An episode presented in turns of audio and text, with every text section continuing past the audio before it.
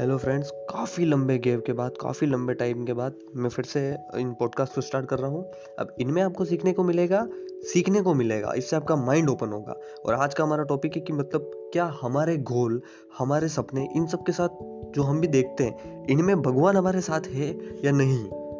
बस ये हमारा टॉपिक है आज। और ये जो मैं श्लोक बता रहा हूँ आपको, ये Bhagavad Gita as it is से लिया गया है। जो भगवत गीता का टाइटल जो भगवत गीता है, जिस बुक का नाम है Bhagavad Gita as it is वहाँ से लिया गया है ये। तो इसमें कुछ ऐसा कहा गया है, हिंदी में ही है कि भगवान परम आत्मा रूप में जीव का चिर संगी रहते हैं। अर्थात भगवान जो है, परम ईश्वर, परम आत्मा के रूप में जीव के चिर संगी अर्थात ये जो हमारा मनुष्य जीव है, इस जीव के हमेशा चिर संगी मतलब हमेशा साथ रहते हैं। वे प्रत्येक जीव की इच्छाओं को उसी तरह समझते हैं, जिस तरह फूल के पास रहने वाला फूल की सुगंध को, अगर आप फूल के पास जाते हो तो आपके फूल की सुगंध आती है। तो ठीक उसी तरीके से भगवान जो ईश्वर है, वो हमारे पास इस जीव के साथ है और इस जीव की सारी इच्छा है, भगवान अच्छे तरीके से जानते हैं।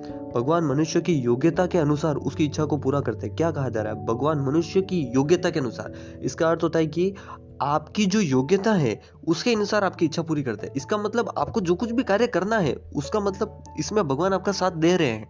लेकिन आपको उसके लिए योग्यता लानी पड़ेगी।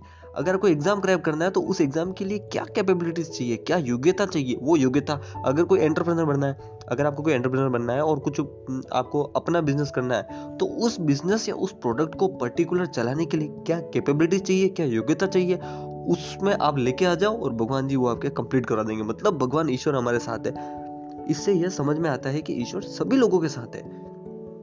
आपको बस जो करना है पता करें, सोचें उसके बारे में, उसकी योग्यता ग्रहण करें और भगवान आपके लिए उसको बिल्कुल पूरा करेंगे। भगवान सभी के साथ है और ये भगवत गीता के श्लोकों से उठाया गया है तो आप जाके देख सकते हैं।